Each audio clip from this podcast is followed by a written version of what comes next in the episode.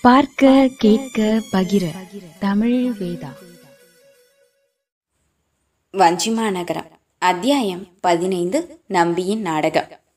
எல்லாம் குமரன் நம்பி எதிர்பார்த்தபடியே நடந்திருந்தது. ஆனால் முற்றிலும் எதிர்பாராததொரு மாறுதலும் இருந்தது. முகத்வாரத்தில் புகுந்து உள்ளே வருகிற படகு கண்ணுக்கு தென்பட்டதும் தான் அந்த மாறுதல் புரிந்தது. வந்த படகில் அவன் எதிர்பாராத விதத்தில் அணிவகுப்பு இருந்தது. ஆந்தைக்கண்ணனிடம் சிறைப்பட்டிருந்த சேர நாட்டு வீரர்களிடமிருந்து தன்னை நோக்கி பழிவராமல் இருப்பதற்காகவே இந்த ஏற்பாட்டை குமரன் நம்பி செய்திருந்தார்.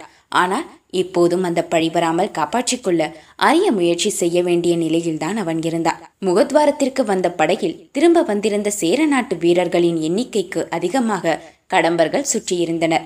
எனவே கடம்பர்களை அழிக்கவும் கொடுங்கோளூர் வீரர்களை காப்பாற்றவும் ஒரே சமயத்தில் உபாயம் தேட வேண்டி இருந்தது இருமருங்கும் புதர்களில் மறைந்திருந்த சேர நாட்டு வீரர்கள் முகத்வாரத்திற்குள் முன்னேறும் படகை பார்த்ததும் என்ன செய்வதென்று குமரன் நம்பியின் சைகையை எதிர்பார்த்திருந்தார்கள். படகில் வருகிறவர்களில் கடம்பர்களை மட்டும் தனியே பிரித்து தாக்குவதோ அம்மு செலுத்துவதோ சாத்தியம் என்று தோன்றவில்லை. அப்படியே ஒவ்வொருவராக தேடி குறிவைத்து கடம்பர்கள் மேல் அம்பு செலுத்திவிடலாம் என்றாலோ அதன் விளைவாக உடனிருக்கும் கொடுங்கோளூர் வீரர்களுக்கு கடம்பர்களிடமிருந்து என்னென்ன கெடுதல்கள் உடனே உண்டாகுமோ என்ற தயக்கமும் இருந்தது. இந்த நிலையில் தயக்கத்துடன் கூடிய வினாடிகள் நகர்ந்து கொண்டிருந்தன. படகும் நெருங்கிக் கொண்டிருந்தது. முடிந்தவரை சாதுரியமாக நிலையை எதிர்கொள்ள விரும்பினார் குமரன் நம்பி. படகில் உள்ள கடம்பர்களிடம் ஆயுதங்கள் இருந்தன. கொடுங்கோளூர் வீரர்களிடம் ஆயுதங்கள் எதுவுமே இல்லை. கடம்பர்களிடம் சிறைப்பட்டவர்கள் என்ற முறையில்தான் இன்னும் கொடுங்கோளூர் வீரர்கள் இருந்தனர். தான் கடலுக்குள் அனுப்பியிருந்த செவிட்டூமை ஓற்றன் படகில் திரும்பி வரவில்லை என்பதையும் குமரன் நம்பி கவனித்திருந்தார் படகில் இருந்த கொடுங்கோளூர் வீரர்களை சூழ்ந்து முரட்டு கடம்பர்கள் ஆயுதங்களோடு அமர்ந்திருந்ததால் அவர்களை எதிர்த்து தாக்கவோ எவரையும் தாக்காமலே கொடுங்கோளூர் வீரர்களை மட்டும் மீட்கவோ முடியாமல் இருந்தது. படகில் இருந்த கடம்பர்களின் கண்களிலும் முகத்திலும் தெளிவான தீவிரமான நம்பிக்கை எதுவும் தெரியவில்லை. செவிட்டூமை ஒற்றனை நம்பாமல் அவனை தன்னிடமே வைத்துக்கொண்டு கொடுங்கோளூர் வீரர்களை அனுப்புவது போல் அனுப்பி அவர்களுக்கு காவலாக கடம்பர்களையும் சேர்த்து அனுப்பியிருப்பதால் ஆந்தைக்கண்ணன் முழு நம்பிக்கையோடு எதையும் செய்யவில்லை என்று குமரன் நம்பியால் அனுமானம் செய்து கொள்ள முடிந்தது. தன்னால் அனுப்பப்பட்ட செவிட்டூமை ஒற்றனை எப்போது ஆந்தைக்கண்ணன் திருப்பி அனுப்பவில்லையோ அப்போதே அந்த ஒற்றனை அவன் முழுமையாக நம்பவில்லை என்பதையும் ஒற்றனின் ஓலையில் இருந்த செய்தியையும் முழுமையாக நம்பவில்லை என்பதையும் உய்த்துணர முடிந்தது. கொடுங்கோளூர் வீரர்களையும் உடன் வைத்துக்கொண்டு படகில் பொன்வாணி முகத்வாரத்தின் வழியே முன்னேறும் அந்த வேளையில் கடம்பர்களின் மனநிலை என்னவாக இருக்கும் என்பதை எண்ணி பார்க்க முயன்று கொண்டிருந்தான் கொடுங்கோளூர் படைக்கோட்ட தலைவன். வழிகளை காட்டுவதற்காக சேர நாட்டு வீரர்களின் துணைகளோடு நம் படைகளை சேர்ந்த கடம்பர்களையும் சேர்த்து இன்றிரவு பொன்வாணி ஆற்றும் முகத்வாரத்தின் வழியே நகருக்குள் அனுப்பவும். இங்கு யாவும் நமக்கு உறுதியான நன்னிலையில் உள்ளன. இந்த ஓலையை கொண்டு வருபவன் ஒரு செவிட்டுமை. குமரன் நம்பி நமக்கு மிகவும் துணையாயிருக்கிறார். இந்த ஓலையை கொண்டு வருபவன் மேலும் என் மேலும் தாங்கள் சந்தேகப்படாமல் இருப்பதற்காக இதை நாங்கள் இங்கு வந்த அதே படகில் அனுப்புகிறேன் என்று தான் அனுப்பியிருந்த ஓலையின் செய்தியை மீண்டும் நினைவு கூர்ந்தார். படகில் உள்ளே வந்து கொண்டிருப்பவர்கள் தங்களை குமரன் நம்பி எதிர்கொண்டு வரவேற்பான் என்று எதிர்பார்க்கவும் கூடும். அதே வேளையில் படகில் உடன் வரும் சேர நாட்டு வீரர்களோ ஒன்றுமே தெளிவாக புரியாமல் தயங்கவும் கூடும். குமரன் நம்பியே பொன்பாணி முகத்வாரத்தில் எதிர்கொண்டு வரவேற்பான் என்று எதிர்பார்த்தபடியே படகில் வரும் ஆந்தைக்கண்ணனின் வீரர்களுக்கு யாருமே தங்களை எதிர்கொள்ளாத இந்த நிலை வியப்பை தராமல் போகாது. தாங்கள் கரை சேரப் போவதையோ கடம்பர்களின் கைகளிலே சிக்கி அழியப் போவதையோ எதையுமே நிர்ணயிக்க முடியாமல் படகில் உடன் வரும் கொடுங்கோளூர் வீரர்களும் மனம் குழம்பி போய் குமரன் நம்பியின் மேல் கோபமாயிருப்பார்கள். இப்படிப்பட்ட ஒரு நிலையில் படகில் வருகிற கடம்பர்களை அழிக்கவும் உடன் வருகிற வீரர்களை அழியாமல் காப்பாற்றி கரை சேர்த்து மீட்கவும் ஒரே சமயத்தில் முயல வேண்டிய நிலையில் இருந்தான் குமரன் நம்பி. தீவிரமாக அவன் இப்படியெல்லாம் சிந்தித்துக் கொண்டிருந்த சமயத்தில் வலியனும் பூழியனும் அருகில் வந்து ஏதோ பேச்சு கொடுத்தார்கள். உள்ளூர அவர்கள் இருவர் மேலும் அவனுக்கு தாங்க முடியாத கோபம் ஏற்பட்டாலும் அதை வெளிக்காட்டிக் கொள்ள முடியாமல் இருந்தது.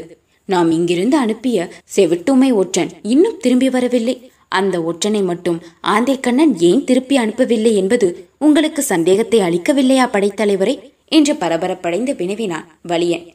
ஒற்றன் ஏன் திரும்பி வரவில்லை என்று கவலைப்படுவதை விட வந்திருப்பவர்களில் நமக்கு வேண்டியவர்களை எப்படி காப்பாற்றி கரை சேர்ப்பது என்பதை பற்றி கவலைப்படுவது பயனுள்ளதாக இருக்கும். நேரமாகிறது. பொழுது நன்றாக விடிந்துவிட்டது. படகு உள்ளே பரவர இங்கு நிலவும் மயான அமைதியை பார்த்து அவர்கள் மனதில் சந்தேகம் அதிகமாகுமே தவிர குறையப் போவதில்லை. படகில் உள்ள ஆந்தைக்கண்ணனின் வீரர்களை தவிர நம்முடைய வீரர்களுக்கும் சந்தேகம் உண்டாவதை இனிமேல் தவிர்க்க முடியாது. எனவே நிலையை தந்திரமாக எதிர்கொண்டு என்னென்ன செய்யலாம் என்று யோசித்து வருகிறேன் நான் என்று வலியனுக்கு குமரன் நம்பி கூறிய பதிலில் அவனுடைய கோபமும் மெல்ல ஒழித்தது. அதற்காக கேட்கவில்லை படைத்தலைவரை அமைச்சர் பெருமாள் இங்கு நிகழும் நிகழ்ச்சிகளை தெரிந்து கொள்ள அவளாக இருப்பார். அவருக்கு செய்தி சொல்லி அனுப்பவே உங்கள் உள்ள கிடக்கையை வினவினோம் என்று சிறிது தனிவான குரலிலேயே பதில் கூறினான் பூழியன். அவர்கள் இருவரும் இவ்வாறு அடிக்கடி அமைச்சர் பெருமானின் பெயரை நினைவூட்டிக் கொண்டிருப்பதையும் குமரன் நம்பி விரும்பவில்லை. ஆனால் மறுமொழி எதுவும் கூறாமல் மேலே ஆக வேண்டிய காரியத்தை செயல்படுத்தலானான் அவன். இதே அமைதியை தொடரவிட்டால் ஒன்று படகில் வரும் கடம்பர்கள் சேர நாட்டு வீரர்களையும் திரும்ப அழைத்து கொண்டு வந்த வழியே மீண்டும் சென்று விடுவார்கள். அல்லது தங்களுக்கு ஏற்பட்ட வெறுப்பினாலும் உடன் இருக்கும் வீரர்களை துன்புறுத்த தொடங்குவார்கள். இந்த இரண்டு விளைவுகளுமோ அல்லது இரண்டில் ஏதாவது ஒன்றோ ஏற்படாமல் தவிர்க்க வேண்டுமானால் உடனடியாக செயல்பட வேண்டும். சிறிது நேர தாமதம் கூட விளைவை மாற்றிவிடும். மின்னல் நேரத்தில் குமரன் நம்பியின் உள்ளத்தில் ஒரு சூழ்ச்சி தோன்றியது. தானும் சில வீரர்களும் எதிர்பட்டு முகத்வாரத்தில் வந்து கொண்டிருக்கும் கடம்பர்களின் படகை அவர்களுடைய சதிக்கு துணையாகிற விதத்தில் வரவேற்பது போல வரவேற்று கரை இறக்குவதென்றும் கரை இறங்கியதுமே கடம்பர்களை மட்டும் சிறைப்பிடிப்பதென்றும் முடிவு செய்து கொண்டான் அவன். இந்த முடிவுக்கு துணை வருவதற்கு ஏற்ற வீரர்கள் பலரை அருகிலேயே புதர்களில் மறைந்திருக்கச் செய்வதென்றும் தீர்மானித்துக் கொண்டான். இதில் ஒரு தொல்லையும் இருந்தது. படகை எதிர்கொண்டு கடம்பர்களைத்தான் அவர்களுக்கு வேண்டியவன் போல நடித்து வரவேற்றுக் கொண்டிருக்கையில் படகில் இருக்கும் கொடுங்கோளூர் வீரர்கள் தன்னை தவறாக புரிந்து கொண்டால் என்ன செய்வது? என்றும் தயங்கினான் குமரன் நம்பி. இந்த தயக்கமும் சிறிது நேரம்தான் இருந்தது. குமரன் நம்பியின் மனம் துணிந்துவிட்டது. அந்த நாடகத்தை நடித்தே தீர வேண்டிய நிலையில் தான் இருப்பதை அவன் உணர்ந்தான். தன்னுடன் வரவேண்டிய வீரர்களுக்கும் வலியன் பூழியன் ஆகியோருக்கும் திட்டத்தை விலக்கிவிட்டு செயலில் இறங்கினான் குமரன் நம்பி. அவனும் அவனுடன் அந்த வஞ்சக நாடகத்தில் நடிக்க இருந்த வீரர்களும் புதர்களிலிருந்து வெளிப்பட்டு தோன்றினர். குமரன் நம்பி முன்னால் சென்று கரையில் நின்றபடியே படகை நோக்கி புன்முறுவல் பூத்தான். வரவேண்டும் வரவேண்டும். நண்பர்களே ஆந்தை கண்ணரின் திட்டத்துக்கு நன்றியோடு உதவி செய்ய நாம் சேர்ந்து பாடுபடுவோம். இன்னும் சிறிது நேரத்தில் இந்த கொடுங்கோளூர் கடம்பர் வசமாகிவிடும். என்று இறைந்த குரலில் அவன் படகை நோக்கி கத்திய போது படகில் இருந்த கடம்பர்களின் முகத்தில் மலர்ச்சியும் கொடுங்கோளூர் வீரர்களின் முகத்திலே சீற்றமும் தோன்றலாயின. அதை குமரன் நம்பியும் கவனிக்க தவறவில்லை. படகு கரையை நெருங்கியது. ஒவ்வொருவராக தயங்கியபடியே கரையில் இறங்கினர். கடம்பர்களை ஒரு ஓரமாகவும் ஆந்தைக்கண்ணனின் கப்பலிலிருந்து சிறை மீண்டு வந்த கொடுங்கோளூர் வீரர்களை ஒரு ஓரமாகவும் கரையில் பிரித்து நிறுத்தினான் குமரன் நம்பி. அப்படி இரு சாராரையும் பிரித்து நிறுத்துவது கடம்பர்களின் மனதில் உடனடியாக எந்தவிதமான சந்தேகத்தையும் உண்டாக்கிவிடக் கூடாது என்று கருதி இந்த சேர வீரர்கள் நம்மிடம் சிறைப்பட்டவர்கள். ஆகையால் இவர்களை தனியே பிரித்து பாதுகாக்க வேண்டும் பாருங்கள். இப்போது இவர்களை என்ன செய்ய போகிறேன் தெரியுமா? இவர்கள் தப்பி ஓடாமல் இவர்களை பிடித்து கட்டி போடவும். என் ஆட்களை நம்மை சுற்றிலும் ஆயுதபாணிகளாக மறைந்திருக்க செய்திருக்கிறேன். அவர்களை இதோ இந்த வினாடியை கைத்தட்டி அழைத்து வரச் செய்கிறேன். அவர்கள் வந்து அடக்கினால்தான் இவர்களுடைய கொழுப்பு ஒடுங்கும் என்று கூறியபடியே இரண்டு கைகளையும் சேர்த்து தட்டி ஒளி எழுப்பினான் குமரன் நம்பி. அடுத்த வினாடியே அந்த ஒளியின் விளைவாக சுற்றிலும் இருந்த புதர்களிலிருந்து நூற்றுக்கணக்கான கொடுங்கோளூர் வீரர்கள் திரண்டோடி வந்தனர். அப்படி ஓடி வந்தவர்கள் முற்றிலும் எதிர்பாராத வண்ணம் கடம்பர்கள் நின்று கொண்டிருந்த பக்கமாக திரும்பி விரைந்து அவர்களை வளைத்துக் கொண்டார்கள். கடம்பர்களும் புதர்களிலிருந்து வரும் சேர வீரர்கள் தங்களை ஒன்றும் செய்ய போவதில்லை என்ற எண்ணத்தில் எந்தவிதமான முன் எச்சரிக்கையும் இன்றி நின்று கொண்டிருந்தார்கள். இப்படி ஒரு தாக்குதலை எதிர்பாராத கடம்பர்கள் அனைவரும் கொடுங்கோளூர் வீரர்களிடம் சிறைப்பட நேர்ந்தது. எப்படி என் தந்திரம்? உங்களை ஆபத்தின்றி மீட்கவே இப்படி ஒரு தந்திரம் செய்தேன் என்று கூறியபடியே புன்முறுவல் பூத்த முகத்தோடு ஆந்தை கண்ணனிடமிருந்து சிறை மீண்டு வந்த தன் நண்பர்களை நெருங்கினான் படைக்கோட்டத் தலைவன் குமரன் நம்பி.